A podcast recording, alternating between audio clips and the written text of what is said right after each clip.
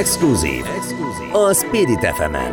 Különleges vendégek, aktuális kérdések és témák a stúdióban. Közélet, politika és a nagyvilág történései. Minden, ami fontos, érdekes és érinthet minket. Exkluzív.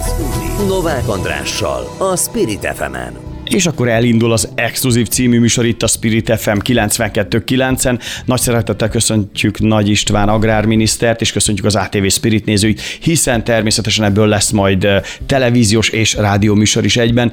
És ha már a műsor címe Exkluzív, akkor megint nagyon-nagyon fontos témáról beszélünk, ez pedig nem más, kezdjük a legfontosabbal. Nagyon sokat utazik miniszter úr, látom a Facebookján, rócsózik és állandóan mondja, ugye a kapról van szó, rövidítve hosszan a közös agrárpolitika, arról van szó, amikor volt a nagy balé pár héttel ezelőtt, hogy elmentek talán Lisszabonba vagy Spanyolországba, aztán az agrárminiszterek nem értettek egyet az Európai Bizottsággal, ami olyan kicsit furcsa nekem, egy kicsit egyébként ez ilyen agymenés, hogy a saját agrárminisztereik a saját Európai Bizottsággal nem értenek egyet, majd gyorsan haza is utaztak, nem történt semmi, de azóta megint volt agrárminiszteri találkozó, siker, és ugye az volt a legfőbb szempont, hogy nem működik, tehát az országoknak nem megfelelően képviseli a gazdák érdekeit, például Magyarország érdekeit. Na most azóta volt ugye június 28-29, ez pár napja volt, hazajött miniszter úr, most hogy állunk a közös agrárpolitikával az Európai Unióban? Megszületett a kompromisszum, szerencsére, mert valóban amikor legutóbb Brüsszelbe föl kellett állni az asztaltól, az azért volt, mert a szabályok arról szólnak, hogy van egy agrárminiszteri megállapodás, ez a tanácsi álláspont, van egy bizottsági álláspont, és van egy parlamentáris álláspont. E hármasnak, a trilógusnak kell közös egyességre jutni. És az agrárminiszteri, tehát a tanácsi álláspont megvolt, viszont a parlamenti az annyira messze került a kompromisszumtól, hogy jelezni kellett, hogy a versenyképességet nem akarjuk feladni. Egyszerűen nem akarunk olyan döntéseket elfogadni, amely teljességgel ellehetetleníteni az európai gazdák. Ez egy kicsit általános, mondjon egy példát, amit az agrárminiszterek szerettek volna, és az Európa Parlamenti döntésben benne volt, és az teljesen ellentétes az érdekekkel. Mondok például ilyenek, hogy az agrárökológiai alapprogram. Az agrárminiszterek tanácsa 20%-ot állapított meg, a parlament 30-at javasolt. Azt gondoltuk, hogy majd akkor 25-ben meg fogunk állapodni a kompromisszumba, és mikor oda került éjszaka a sor, hogy megállapodjunk, akkor nem, hogy 25-re akartak lenni, hanem 35-re akarták fölvenni. Uh-huh. Akkor ilyen, hogy mennyi területet hagyjunk parlagon. 10%. De ez nagyon sok. Ha belegondolunk abba, hogy a területeink minden 10. hektár üresen kell állni, úgy, hogy semmilyen kultúrnövényt nem lehet belerakni, és akkor mondtuk, hogy ez nem lehetséges, mert növekszik a lakosság szám, az élelmiszer minőségét növelni kell, termelnünk kell, és akkor gyakorlatilag még a 10 hektárokat hagyjuk el, ez nem lehetséges, és aztán a végére majd sikerült is a kompromisszum, de ezek miatt kellett felállni, hogy annyira a zöld lobby, annyira nyomult, és annyira gazdaság ellenes szankciókat akart, és tevékenységeket akart ránk erőltetni, aminél muszáj volt felállni. Megbomlott volna az egyensúly. Mi végig az egyensúly mellett voltunk, gazdák versenyképessége és teremtett világunk minőségének megőrzése. E kettős egyensúlyát kell mindig szem előtt tartani. Most megszületett a megállapodás, akkor nézzük ennek a legfontosabb tételeit, főleg azt a részét, ami Magyarországra vagy a magyar gazdákra vonatkozik. Így van. Mi nagyon küzdöttünk azért, hogy a kis gazdaságokat tudjuk kiemelten támogatni, hiszen az egy-egy családnak a megélhetését jelenti, az a földhöz való ragaszkodást jelenti, a vidéki megmaradást, a helyi gazdaság erősödését jelenti. 20 hektárral rendelkező család mondjuk. 10 hektár és az alatti területek, mert ezeket mi különlegesen szeretnénk támogatni, sikerült is keresztülvinni. Itt a 10 hektáron nem kell a parlagon hagyott terület, nem kell a vetésforgó, és itt tudunk nekik hektáronként több támogatást adni, mint majd a többieknek a hektáronkénti támogatásba. Ez egy végtelen fontos dolog, hogy nem kell egy 10 hektáros területnél úgy vetésforgót alkalmazni, hogy legalább 3 növényt kell egymás mellé ültetni, hanem a 10 hektár eleve egy kis terület, és az ökológiai sokszínűséget tudja biztosítani. Nagyon fontos volt számunkra az, hogy az érzékeny ágazatok, cukorrépa, támogatások meg tudjanak maradni. Tehát azok, amelyek a zöldség, rizs vagy a szarvasmarha jutartásnak a kiemelt támogatása megmaradhasson. Ez azt jelenti, hogy 15 milliárd forinttal többet tudunk adni számukra. Ők ezt el akarták venni, sikerült ezt az értéket megtartani. Ki az az ők el akarták? Az Európai Parlamentről beszélek, mindig a másik oldal, aki... Az ők el akarták venni, Magyarországtól akarták el? Nem csak, mindenkitől. Mindenkitől. Tehát itt nincs Magyarország, közös agrárpolitika. Uh-huh. Ez az Európai Uniónak a legrégebbi politikája. Ez a 1960-as évektől működik. Ez a legrégebbi politika. Ebbe állapodtak meg a akkori elnökök legelőször, és ez azóta működik. Tehát itt nincs külön agrársajátosságok nemzeti oldalról, közös agrárpolitika van.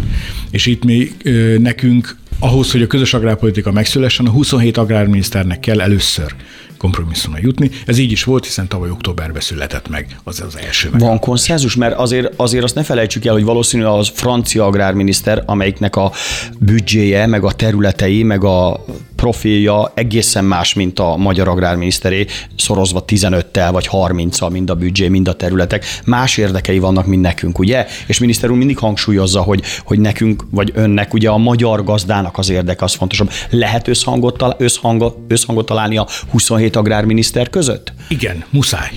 Tehát addig nem állunk föl. Tehát mi is nem első nap találtuk meg a kompromisszumot, hanem a harmadik nap, harmadik éjszakájának hajnalán, 4 óra előtt pár perccel született meg. Ja, az ilyen non-stop tárgyalás volt? Non-stop tárgyalás. Tehát addig nem állunk fel az asztaltól, új javaslat jön, még egy új javaslat, és akkor köröztetjük egymás között. Közben mennek a kétoldalú tárgyalások.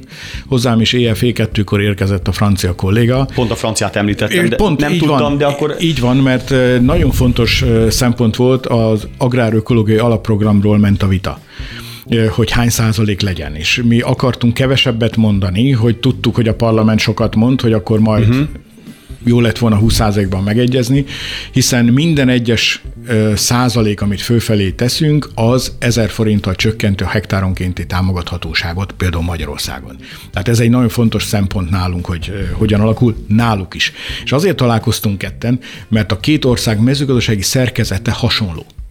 És én kértem tőle, hogy te mitől akarod ezt ennyire nyomni az ökosimot, tehát ezt az agrárökológiai alapprogramot, nektek hogy tud ez jó lenni, hogyha nálunk itt problémákat jeleznek nekem előre? És mit mondott? És nagyon bölcs meglátása volt, és azt mondta, hogy nem az számít, hogy hány százalék, hanem hogy milyen elemekből épül fel. És én itt rögtön megértettem, hogy rendben van, vállalhatunk bármit. Ha azt el tudjuk érni, hogy a szerves trágyázás az plusz 25 000 forintot jelentsen hektáronként. Ha talajművelés vagy forgatás nélküli talajművelést engedélyezzünk, az szintén plusz forrásokat jelent. Tehát nagyon okos volt, mint az Onedin kapitány filmben volt régen egy ilyen jelenet, és rögtön eszembe jutott ez a jelenet, amikor arról szólt, hogy süllyedtek el a hajók a túlterhelés miatt. És kitalálta a hajózási társaság, hogy egy vonalat föl kell rajzolni a hajók oldalára, ez a merülési vonal, hogy nem lehet tovább terhelni a hajót, ameddig az a csík látszik. És minden kapitány tiltakozott ellene, kivéve az Onedin, és azt mondta, hogy ő támogatja ezt. És megkérdezték tőle, de hát miért? És akkor bemondta ezt a nagyon tökéletes mondatot, hogy addig, még én mondom meg, hogy az a csík hova kerüljön a hajómon, addig nyugodtan fölrajzolhatják. És itt volt a francia kollégának a nagyon nagy bölcsessége, hogy ha elfogadják azt, hogy milyen elemekből építsük fel az ökosimot, tehát ezt agrár-ökológiai alapprogramot, akkor nincs mitől félnünk, mert a gazdáink örömmel fogják teljesíteni ezt.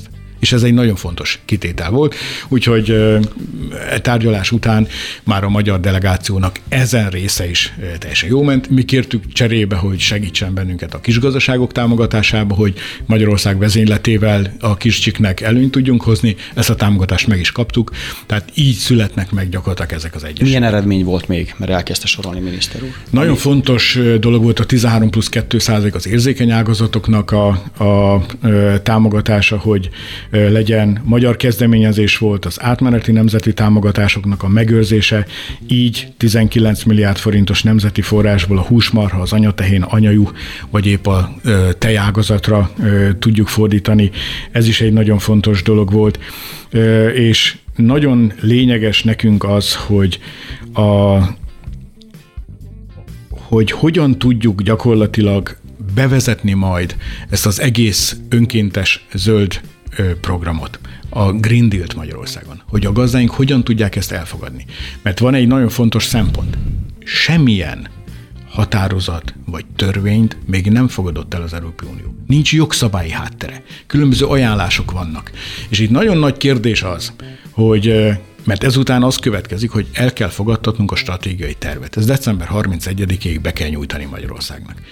De ezzel nincs vége, ezt nekik el kell fogadni. És itt ugye a politikai okoknál fogva Magyarország veszélyeket lát, hogyha ebbe szubjektív elemek kerülhetnek. Mondjon egy szubjektív elemet. Egy szubjektív elem, hogyha ő azt gondolja, hogy mi eleget teszünk a zöld kihívásoknak, vagy nem. Mi szeretnénk konkrétan számosítani mindent, hogy ne lehessen vitatkozni rajta. Mert nyilván választási kampányhoz közeledünk.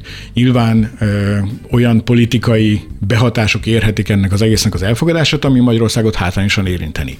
Ezért mi ahhoz ragaszkodtunk, hogy szigorúan jogszabályi biztosítékokat akarunk, hogy azokat tudjuk tartani szóról szóra, és akkor nem lehet Magyarországgal kibabrálni. A Green Dealről beszélünk, tehát pontosan határozza meg az a jogszabály, hogy milyen szabályokat, milyen ütemezéssel a következő években, milyen mértékű gazdaságoknak vagy gazdáknak hogyan kell betartani. Jól mondom? Pontosan így van. Mondjunk rá egy példát, ami most ugye még nem jogszabály, de hogy mondjuk aki hallgatja és mondjuk szarvasmarhával foglalkozik, 2024-25-ben ezzel már biztos, hogy számolnia kell, ugye?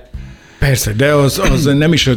Csak a zöld kérdések lesznek szerintem, ami mindig vitatott ebbe a kérdésbe. Mondjon néhány példát a zöld. A zöld kérdés például az, hogy a vegyszerhasználatunk, igen, a növényvédőszer használatunk. Igen, ez a műtrágya vagy nem műtrágya. Pontosan így van.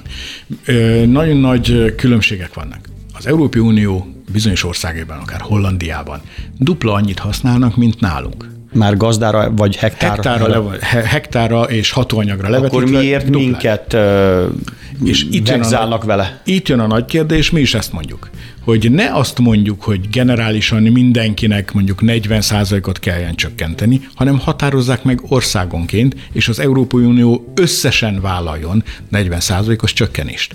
De az nem fair, hogy mi, amikor csatlakoztunk az Európai Unióhoz, akkor már pont ilyen zöld célok miatt Magyarországnak a hatóanyag használatát csökkentették. És féltek is attól, hogy a magyar mezőgazdaság hatékonysága az versenytárs lesz az európai gazdáknak, ezért minket bekorlátoztak már akkor. Tehát nem mindegy, hogy valahonnan a harmadik emeletről jövünk lejjebb egy emeletet, vagy már a földszintről kell lejjebb menni a mélygarázsba. És közben úgy kéne versenyezni. Sokkal könnyebben enged a holland gazda, amikor kétszer annyi műtrágyat, azt mondja, jó, engedek 60%-ot, akkor engedjen a magyar is 60%-ot, de úgy akkor ez nem jön ki a matek. Ez pontosan, itt a baj, hogy gyakorlatilag ő most túlhasznál. Sokkal többet használunk. De mi nem használhatunk most annyit, mint a hollandok. Abszolút, felét használjuk. De nem is tehetnénk meg, ugye? Nem tehetjük, mert a jogszabályi vállalásaink ezt írták. Handicappel indulunk akkor. Mi eleve handicappel indulunk, és ezért küzdünk azon, hogy ne általában mondják ki, hogy 30%-ot kell csökkenteni minden országnak. Én mindig azon vagyok, és ilyenkor mindig megmosolyognak, hogy én látatlanba aláírom azt a szerződést, amit a holland miniszterem is aláír. Ha ugyanannyi. Aha. Tehát, hogy a holland gazda és mi is ugyanannyi vegyszert használtunk, ugyanannyi műtrágyát használtunk. Gondolom a holland akkor a legextrémebb ellenpélda. Ez pontosan. Gondolom a kettő között vannak a többiek. Ő használja a legtöbbet, és aztán... Kik a legkevesebbet egyébként? Valahol a bulgárok, akik legutoljára csatlakoztak. Tehát azok az országoknak van a legkevesebb hatóanyag engedély. De akkor már eleve úgy volt a szerződés. Igen. Ha már említette az előbb a cukorrépát, annak idején, amikor csatlakoztunk az Európai Unióhoz, rengeteg kritika érte az akkori agrárvezetés, és most anélkül, hogy politizálnék például a cukorrépa kapcsán, hogy ha már a francia példát mondták, nekem nagyon jó barátaim Szerencsen, azért kellett bezárni a szerencsi cukorgyárnak, mondván, hogy eleget tudjon termelni az Európai Unióban a francia cukorgyár. Volt ilyen? Érti, hogy miről beszélek? Mert egy abszolút elég bonyolult kérdés, és ott egy csomó ember elveszítette a munkáját, amit én akkor azt gondolom, hogy ez egy tök nagy gáz volt ilyet aláírni. Nem tudom, hogy ez feltétele volt, vagy akkor ott szorongatták az agrárminiszter. Ráadásul még egy... De egyébként beszélek miniszter. Abszolút tudom. Van most is ilyen kényszerünk, hogy valamelyik más ország gazdának valamilyen területen jobb legyen, ezért nálunk például parlagon kell hagyni, nem termelhetünk fenyőt, vagy gombát, vagy nem tudom. Ilyen nincsen szerencsére, ezek ágazati kérdések szoktak lenni, és ez a csatlakozásbeli kérdéskörök általában. Tehát a csatlakozás pillanatában írnak elő ilyeneket. Ezek ilyen feltételek. Elég kegyetlen volt ez, nem? Ez egy nagyon, ráadásul egy megbocsáthatatlan bűn is hozzátársul, mert nem volt elég bezárni. Az újraindítás lehetőségét is elvették, le kellett bontani. Tehát el kellett hordani a téglát is onnan. Na ez az, ami igazából azt mondták a helyiek, hogy meg kellett semmisíteni a gépeket. Így van. Pedig ezek több 100 éves gépek voltak Szerencsen, és föl kellett darabolni, vagy nem is valami ilyesmi. Olyan hihetetlenül így széttárt kézzel állt az ember előtt. Kapott valaki bírságot azért, mert valamelyik raktárépület még megmaradt. Tehát valami hihetetlen bűn, ami az egész cukorépa szektorral ilyen téren történt, azért, mert cukorépa túltermelés, cukor túltermelés volt, és azt gondolták, hogy majd akkor a fejlődő országokból cukornádból tudjuk pótolni a cukrot, és akkor valamelyik országokba természetesen meg kell menteni a cukorgyártást, és azt fönn kell tartani, de akkor az európai konkurenciában nem illik bele a kelet-európai cukorépa termelés, mert olcsóbban tudtunk, többet tudtunk, ez rontotta a nyugatiak versenyképességét, ezért a csatlakozásnak egyik lehetséges forrása volt, hogy be kellett zárni. És nem csak, hogy bezárni és lakatot rátenni, hanem gyakorlatilag le kellett bontani. Erre emlékszik, miniszter úr? Akkor mit csinált éppen? Én még egyetemen tanultam, vagy éppen friss egyetemi oktató voltam. Ez egy hihetetlen történet egyébként, hogyha megnézzük a rendszerváltáskor lezajló folyamatokat, feldolgozóipar, konzervipar, növényolajipar, mindig járt. Privatizálta az akkori kormányzat, azt gondolta, hogy majd fejlesztik, és cserében mi történt? Bezárták, és egyszerűen a magyar mezőgazdaságot visszasüllyesztették alapanyagtermelésre, hogy csak állítsa elő az alapanyagot. Az alapanyagot kivitte a saját gyárába, földolgozta, és majd jó drágán még megvette. Háromszorosára, négyszeresára. Tehát visszanyomta Magyarországot az alapanyag előállításba, ezért van az, hogy még a mai napig is a 1 hektárra vetített jövedelmezőségünk 53-54% az Európai Uniós gazdáknak. Emiatt a bűnök miatt. És most a mostani kormány történelmi léptékű döntése azt fog eredményezni, azzal, hogy a társfinanszírozás mértékét 80%-ra emeltük, ami Európában példátlan, hogy utolérjük őket, és talán meg is tudjuk előzni majd a 7 éves ciklus végére. Az 53 és a 80% közötti részt magyar kormány odaadja a gazdáknak.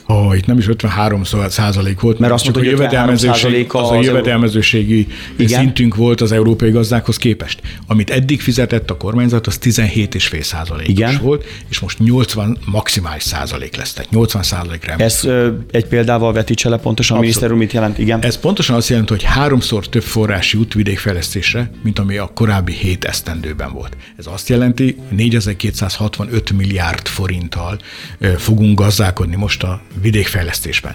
Hogy mindenki jól értse, hogy mekkora volumenű döntés volt ez, most 1 év alatt fogunk ebben az esztendőben kifizetni annyi vidékfejlesztési támogatást a gazdáknak, mint a megelőző 7 évben összesen. Na, ekkora a különbség. Ki milyen támogatást igényelhet, hogy megy ez, mennyire automatizált, vagy jelentkezni kell közigazgatási hivatalokba, helyi hivataloknál? Kicsit segítsen a gyakorlatba. Tudja a miniszter úr, hogy működik ez egyébként? Természetesen. Mert ugye nem csak a pénzről kell dönteni, meg gondolom ezt levívta. Amikor utoljára itt volt nálunk, akkor arról beszélgettünk, hogy ezt majd megy Varga miniszter úrhoz, és akkor kardoznak ezen az összeg. Ugye így volt akkor? Így van. Volt ilyen tárgyalás? De nem is egy, hanem sok, és ennek a hatása az, hogy a kormányzat döntött erről a nemzeti társfinanszírozás mértékről, és ez a 80%, ez a 4265 milliárd forint, ez nyit ki igazából nagy távlatokat. És akkor meg kellett határoznunk, hogy akkor mire is költjük ezt a pénzt. És itt jöttek nagyon fontos alapelvek, hogy a vidéken élő gazdáknak, a vidéki embereknek bárhol éljen is, nyerteseivé kell válni. Ezért minden pályázatot úgy írunk ki, hogy a legkisebbeknek, a közepes gazdáknak és a nagy gazdáknak is legyen minden egyes pályázatra lehetősége pályázni. Tehát, hogy mondjak példát, a legkisebb gazdáknak, akinek mondjuk csak egy kertje van, 5 kecskéje és földolgozza a tejet, ahhoz, hogy ez modernebb legyen, tudunk adni 15 000 eurót, önrész nélkül. Tehát a kicsiket tényleg így kell támogatni, hogy nekik nem is kell hozzájárulást fizetni, 15 000 euró, hogy vegyen egy jobb húsdarálót, egy jobb sajtkészítő berendezést. Ezt nem kell visszafizetnie. És ezt nem kell visszafizetni. Ez kb. 5-6 millió forint, ebből már 1-2 gépet lehet venni. Ez pontosan így van, hogy ő tud fejleszteni. Ahhoz, hogy ő ki tudja a termékét vinni a piacra, piacfejlesztési támogatást indítottunk önkormányzatok számára 100 millió forint, hogy legyen hűtőpult, hogy az embereknek korszerű körülmények között tudjon kijönni, legyen az lekockakövezve, legyen szép az a piac, hogy legyen agóra jellegű igényes termelői piac. Pontosan. Amit elméletileg tökre szeretnénk itt Pesten, csak nekünk nagyon nehéz, mert ugye ezzel kéne menni, mert mennyivel jobb az a házi tyúk, mennyivel jobb a házi tojás, és mennyivel jobb az a termelővel. Találkozna a termelővel, aki elmesél, hogy ez mitől jobb. Egy olyan méhész bácsival, aki a mézet termeli, és ő árulja, nagy titkokkal el tud mondani, tehát egészen másként fog esni mindaz a termék, amit eszünk. Az egész megmondom magyar gasztronómia. Akkor most, ha már méznél vagyunk, ugye nem titok, hogy miniszter úr is méhészkedik. Nekem van pont ilyen méhész bácsim, aki sokkal menőbb, hogy nem a multinál veszem meg a mézet, amire azt mondják, hogy 80% a cukor, de majd erre külön kitérünk egy mondatba, de rohan az idő, hanem ő mondja, hogy gyere, ez virág, ez akác, ez, és akkor én látom, hogy házilag van csomagolva, házilag van nyomtatva, nem, hogy jobban esik, hát az egy menő cucc. És elmondja, hogy abban mi a különleges, amit nem kapsz meg máshol, mert lehet, hogy az egy olyan jágerkenderméz, amit más nem tud fogyasztani, mert csak a hansági erdőben van, vagy éppen egy olyan sziki mézpázsitnak a méze, amit megint csak a hortobágyi lengelőről. Talán mondok, hogy levendula is, és ez egy különleges íze volt. Tihany térségében vagy Pannonhalmán már van akkora mennyiség, hogy belegyűjteni, tehát ezek nagyon nagy dolgok. A magyar gasztronómia megújítását segített elő. De akkor jönnek a 50-100 hektáros gazdák, akiknek a növénytermesztését kell segíteni. Ők is visszanemtérítendő támogatást, vagy ott hitelt kapnak? Nem. Ezek általában úgy néznek ki a pályázatok, a legkisebbeknél fölfelé már, hogy 50%-os intenzitású. Uh-huh. Tehát 1 forintot adunk mi, 1 forintot tesz be ő. Tehát 1 forintért 2-t kap a gazda körülbelül ez a szituáció. De neki is be kell tennie. Neki is, a másik felét neki kell előállítani. És mi abba tudunk még segítséget nyújtani, hogy ahhoz, hogy a másik 1 forintját betegye, ahhoz nyilván neki hitelt kell fölvennie. És hogy a hitelének a kamat támogatásába is be tudunk szállni. Ez azt jelenti, hogy? Azt jelenti, hogy gyakorlatilag 0,5%-os kamatozású hitellel tudja törleszteni az ön részét. Tehát ha felvesz 10 000 eurót, akkor 10 500 eurót kell csak, de azt ennyit kell visszafizetni. Tehát ez szerintem egy nagyon jó kezdeményezés és lehetőség arra, hogy fejlődni, fejleszteni tudjanak. Ez jár a... Ez gyakorlatilag mindenkinek jár. Tehát ez, akinek már önrészt kell biztosítani, az mindenkinek jár. És akkor ez általában hogy szokott történni? Úgy szokott történni, hogy mondjuk az élelmiszeripari pályázatoknál, ami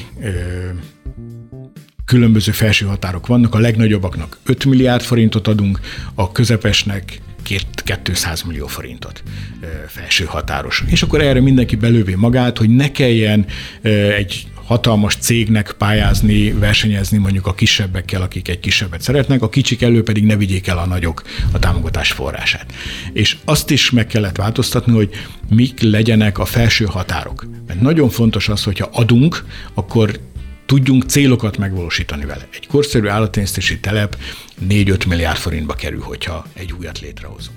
Ha csak 500 millió forintot adunk számukra, akkor azzal nem érünk el semmit, nem segítség, nem támogatás. De tudnak adni milliárdos nagyságrendben? És így 2 milliárd forintot adunk egy gazdának ahhoz, maximális mértékben, hogy tudja megvalósítani az álmait, tudja azt a korszerű, méretbeli üzemet létrehozni, amely elő versenyképes. Ez az összeg már rendelkezésre áll? Abszolút. Mikortól?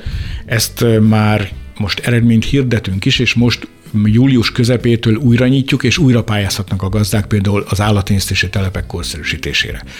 Az élelmiszeripari pályázatok a július végén nyílik a kisebb, és augusztus közepén nyílik pedig a nagyobb üzemek számára a beadási lehetőség. Tehát most gyakorlatilag minden héten, minden hónapban pályázatok özöne van a gazdák számára, hiszen több mint 1000 milliárd forintot fogunk ebben az esztendőben kifizetni a gazdák számára. Ez egy ekkora lehetőség. Ez fix összeg, vagy ha elfogy, akkor lehet újabb forrást tenni rá?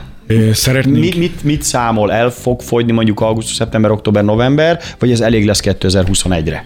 Én azt remélem, hogy minél többen pályáznak. Ha minél többen pályáznak, igyekszünk kielégíteni az igényeket. Uh-huh. Példát hagy mondjak, a tavaly októberben meghirdetett állattenyésztési telepek korszerűsítése című pályázatra 50 milliárd forintot szántunk, de akkora igény volt, hogy 260 milliárd forintra hirdettünk eredményt. Több mint 5-szöröztük a pályázati felső határt. Mert úgy voltam vele, hogy ha Így akarnak beruházni a gazdák, hogy a legnagyobb Covid-járvány közepén ők úgy gondolják, hogy fejleszteni kell, hogy van bennük bátorság a fejlesztése, akkor azt támogatni kell. Ráadásul a növénytermesztés állattenyésztés egyensúlya meg van bomolva, 70% a növénytermesztés, 30% az állat, tehát kell, hogy helyre billentsük az egyensúlyt az ökológiai egyensúly miatt is, hogy legyen elég szerves trágya, és lehetne sorolni a dolgokat. A talajvédelem miatt fontos, hogy állattenyésztésünk is legyen. Melyik ágazat van a legnagyobb bajban, hogy látja most? Aki szerintem a legnagyobb nehézséggel küzd, az a sertéstenyésztés. Miért? Mert az export nem lehet, a nem működő export a sertéspestésben. Sokféle összetevője van. Kezdjük az elején. Egyrészt egy nagyon költséges ágazat, mert maga a beruházás is milliárdokba kerül egy korszerű sertéshízladának a megépítése. Igen. A második dolog. Hosszú ideig kell takarmányozni a sertést benne, hiszen több mint 6 hónap, mire vágásérett lesz egy sertés. A takarmányárak az egekbe vannak, mert Kína betelepítette a sertéstelepeit a sertéspestis után, tehát ott akkor kipusztultak a sertések, most betelepítette a sertéseit, de nem volt neki takarmánya, ezért összevásárolta a világból, felvásárolta a világból, ezért nagyon fölmentek a takarmányárak.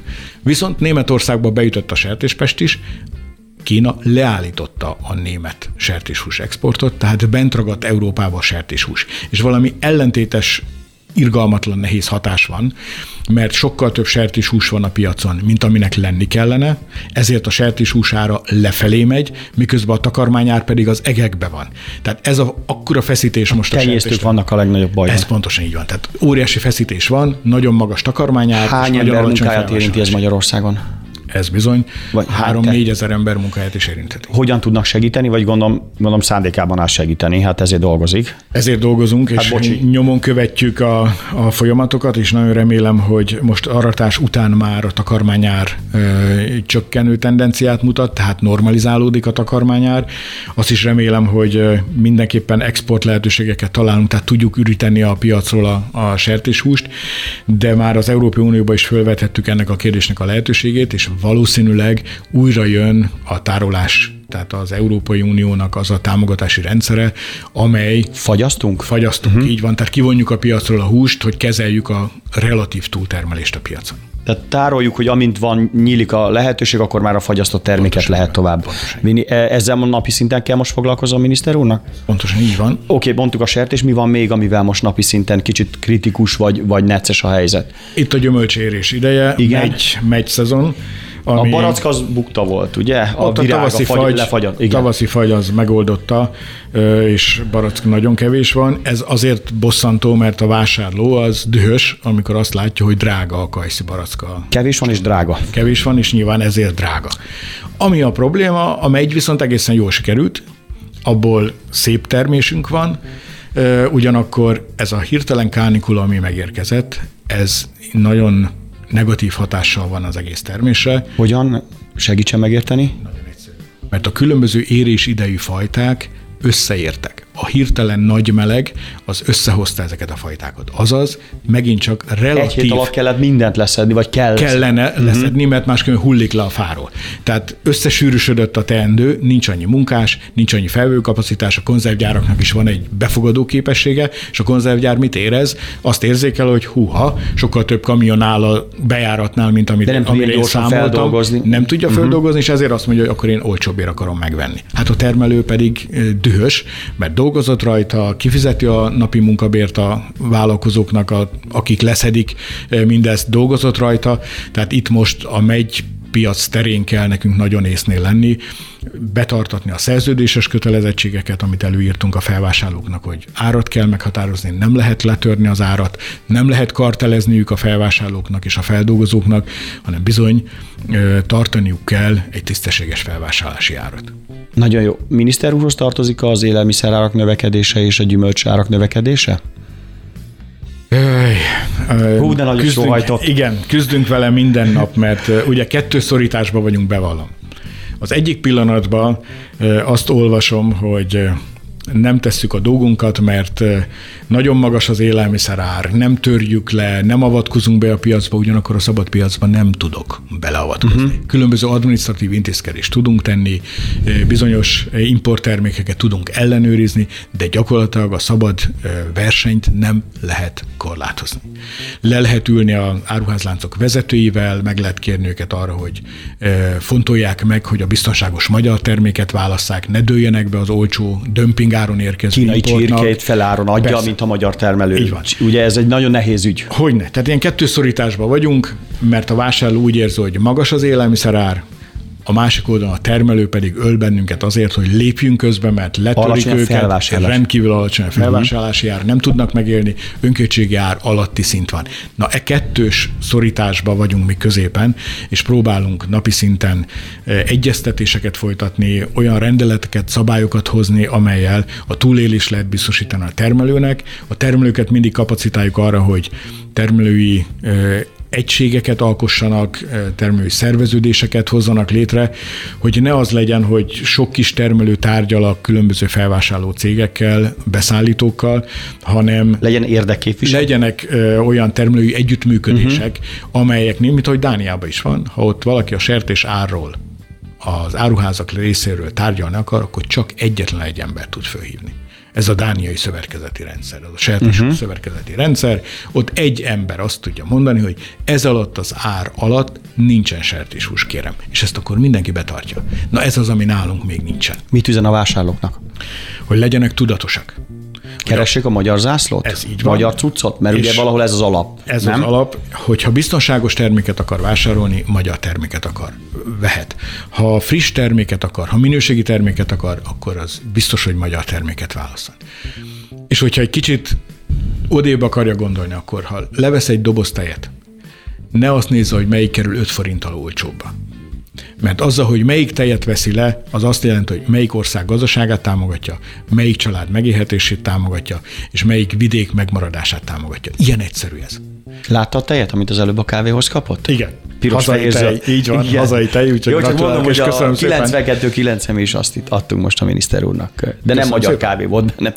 Hát kávénk még nincs, bár az éghajlat, ahogy változik, az van. Ebben lassan már kávét is. De tudjátok, mi az érdekes, hogy most már ott tartunk, hogy kivit is termelünk, fügét is termelünk, mert változik úgy az éghajlat. Tehát nem lehet begyökeresednünk, hogy mondjuk nem lehet változni. Ez a Nagykanizsa mellett nagyon szép és eredményes kiviültetvény van. Az egész szabályozó rendszerünket kellett változtatni, hogy tudjuk támogatni. Nyáron vissza, miniszter úr, akkor magyar banán foghoz. Ott szerintem még nem tartunk. Bár voltam most Kunszigeten egy olyan kertészetben, ahol kifejezetten mediterrán növényeket forgalmaznak. Fantasztikus dolog, nagy dézsákba, Izraelből és hasonló helyekről mondjuk kivágják, amikor ki akarják vágni az olajfákat, lecsonkítják, beteszik az ilyen nagy vastag törzseket oda, szenzációsan néz ki, dézsásítják ezeket az öreg fákat, és valami hihetetlen kert ékességei. És azok aztán a mediterrán növények, amelyek ott vannak egy-egy kertben. Úgy de jól lenne ezt leforgatni, megnézni, majd ez, akkor erre még beszélünk. Ez ilyen forgatós, hogy is néz ki ez a történet. Tényleg csak 2 percünk van. Miniszter úrnak megnéztem a Facebook oldalát, és az 2 kép jutott az eszembe. Az egyik éppen a minisztérium 5. emeletén az erkélyen húzott egy nagy növényt és öntözte, utána pedig egy kaptár, egy méhészkedett. Ugye, jól láttam? Igen. 2 szabadidő között, vagy 2 tárgyalás között gyorsan kiszalad, és mindjárt kér egy nagyobb minisztériumot, hogy nagyobb terasza legyen, vagy már bezöldítette az egész minisztériumot. Milyen szerencsés, hogy ilyet csinált. Mit csinált éppen a teraszon? Mondja már el. Az embernek felelőssége, hogy példát mutassam. És nagyon fontos számunkra az, hogy az emberek önellátását támogassuk, hogy megmutassuk azt, hogy a balkonkertészetnek milyen jövője lehetséges. Hogy akinek nincs kertje, nincs földje, nincs lehetősége, az se mondjon le arról, hogy ha csak nem fűszernövényt előállít magának. Egy kis virágládával gyönyörűen lehet, és jó szórakozás is, és nagyon nagy élmény, hogyha saját fűszernövényünk van, vagy egy törpegyümölcsfánk van az erkélyen, mert lehetséges. És mi ezt mutatjuk be ott, azt vittük föl az erkélyre, hogy lássák az emberek, hogy lehet körtét, almát, barackot, szilvát termeszteni. És még mézet is. A honlapon. És ha már ott vagyunk, akkor az ökológiai gazdálkodás, az ökológiai sokszínűség érdekében, és hogy hívjuk föl a figyelmet a beporzók tevékenységére. Ezért, ahogy tavaly volt, idén is ott van a méhcsalád, élik vígan az életüket, gyűjtik most épp a hárs virágról a nektárt, tehát nagyon zseniális, és hogyha elmondanám azt, hogy tavaly, amikor megkóstoltuk azt a mézet, amit ott gyűjtöttek, az valami hihetetlen ízű méz volt, mert rendkívül sokféle virágról, növényről gyűjtötték össze, a balkonok mediterrán növényeiből rendkívül módon egzotikus ízű volt a méz, és nagyon-nagyon finom volt. Ha legközebb jön, hozzon belőle mintát, jó? Mert beszélünk ilyen finom dolgokról, összefut a nyál a számban, és úgy csak olyan, nézzük, nem, vagy beszélünk róla. Ez úgy, ez úgy lenne menő, hogy hoz egyet, miniszter úr, lenyújjuk egy kis mézre, jó? Akkor legyen ez. És... Ez nagy bűnöm most, hogy nem hoztam, ez elnézést kérek. De nem kell elnézést kérni. Nagyon szépen köszönjük, hogy itt volt. Szerintem nagyon-nagyon fontos téma, és kérjük szépen, jöjjön vissza nyár közepén vagy végén. Beszéljünk az akkori termésről, nézzük meg az agrárpolitikát, akkor már tud mondani jelentkezőket a különböző támogatásokra. Nagyon kíváncsi lennék, hogy egy hónap múlva vagy két hónap múlva hogy áll a gazdákkal a tárgyalás. Még egy fél mondat, mielőtt elköszönünk, rócsózott miniszter úr, vagy az emberei rócsóztak, hogy mik kellenek a gazdának, mire van szükségük, hogy ment ez egyébként, ez hogy ment a gyakorlatban? Egyeztetés hátán. Tehát nálunk a minisztériumban nem volt home office, hanem mi dolgoztunk végig. És egyrészt kellett erőt is adni a gazdáknak, érezniük kellett azt, hogy velük is vagyunk, a legnagyobb járványveszélyben is, és ezeket az egyeztetéseket most már 2 éve napról napra folytatjuk, ágazati szinten, mire van szükség. És a COVID-járvány, ha szabad azt mondani, jókor jött, mert rávilágított a gyengeségeinkre. Kíméletlenül rávilágított a gyengeségeinkre. És azért lehetett stratégiai döntéseket hozni, nagy döntéseket hozni. Mert azt mondjuk, hogy hoppá, ha lezárul a határ, akkor nem tudunk import kismalacot hozni, akkor veszélyben van a húsellátás, ha nem lesz elegendő hízó itthon. Akkor meg kell építeni tehát azokat a sertés istálokat, amelyen lesz elegendő hízunk. És ez így volt sorba mindenütt, ahogy a tésztagyártásnál kellett, ahogy a tojás előállításnál ezek a gyengeségeink előjöttek, csirkénél, a broiler csirke előállításnál nem lehetünk kiszolgáltatottak akár egy határlezárás esetén annak, hogy nem tud beérkezni az áru. A magyar mezőgazdaság egyébként is több mint 20 millió ember ellátására képes, de arra készülünk, hogy ne csak egyes szegmensében legyen igaz, amit mondok, hanem minden szegmensében ez valóság legyen. Tehát mindenképpen többet termeljünk, tudjunk exportra termelni, tehát hogy mindig legyen elegendő az országnak, és még nyereséget is termeljen, hiszen a hosszú távú érdeke mindenkinek, gazdáknak is, meg hát egyetem nekünk is, hogy akkor ez nyereséget termel nekik is. Nagyjából ez a lényeg, nem? A vidék megmaradása, a vidéki normalitásnak a fenntartása, azt, hogy éljen bárki a legkisebb vagy a legnagyobb településen, nyertesé lehessen ennek a folyamatnak, hogy a generációváltás sikeresen végbe mehessen, hogy a gazdák úgy érezzék, hogy érdemes befektetni, hogy a fiaik, lányaik azt mondják, hogy érdemes az apáink örökébe lépni, és továbbvinni a gazdaságot. Nézzük meg, kultúránk, hagyományunk mind a vidéki létünkre épül. Nagyon fontos ennek a... Hát a monarchia idén is agráripari ország volt. És ennek hagyománya van Magyarországon, kultúrája van Magyarországon, ezért tudjuk ezt sikerre vinni. Ez egy szép végszó volt. Nagy István agrárminiszter, exkluzívan, itt a Spirit FM 92.9 és az ATV-n. Még egyszer nagyon szépen köszönjük, miniszter úr, hogy eljött, és várjuk szeretettel, jöjjön. Beszéljünk nyár végén megint, ha tisztelettel megkérjük, akkor várjuk itt a Spirit FM-en. Köszönjük szépen még egyszer. Köszönöm a lehetőséget.